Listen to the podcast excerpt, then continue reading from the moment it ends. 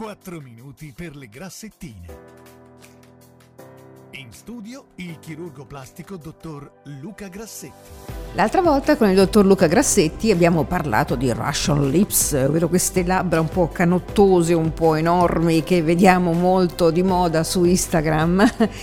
Allora Luca, benvenuto, ciao. Grazie, ciao, ciao Lucia. Senti, però ci potrebbe anche essere un effetto più naturale che magari migliora senza stravolgere i lineamenti delle labbra. Certamente, io adesso effettuo molto le Hydralips, quindi è una sorta di idratazione che dà anche definizione ed estroflessione della mucosa senza dare quell'effetto pumped proprio tipico anche del Russian Lips, no?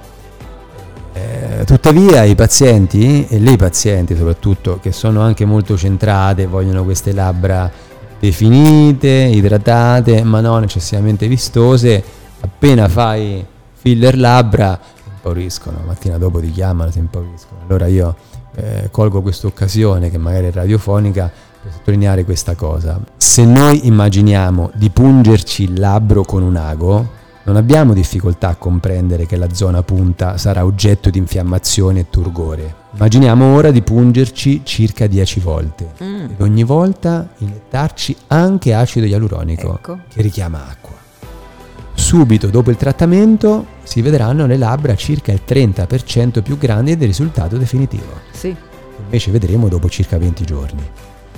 Addirittura la mattina dopo il trattamento, il gonfiore potrebbe giungere a quota 40%. Durante la notte infatti la testa è alla stessa altezza del cuore, pertanto i liquidi incontreranno più difficoltà a drenare via. Si consiglia quindi di dormire col capo sollevato, usando uh-huh. due cuscini e magari nei pazienti che hanno un po' più ansia di vedersi gonfi, applicare un gel cortisonico sulla mucosa delle labbra la sera del trattamento, perché la mucosa assorbe molto cortisone che sgonfia tanto. Se poi dovessero comparire anche i lividi, il gonfiore sarà anche maggiore. Ovvio. Fin tanto che l'ecchimosi non verrà completamente riassorbita. Ecco, e come si fa a far durare di più un filler? Allora, eh, evitare alcune cose che lo fanno riassorbire più velocemente come il sole, la sudorazione eccessiva, l'esposizione prolungata a fonti di calore, il fumo, Idratazione della pelle, lo stress. Mm. Stress ammazza. Mangia tutto. eh. Eh, d'altronde basta vedere Lucia il nostro viso, come si depaupera di acido ialuronico dopo una giornata intensa di mare, di sudorazione, di perdita di sonno o dopo una fumata di sigaretta.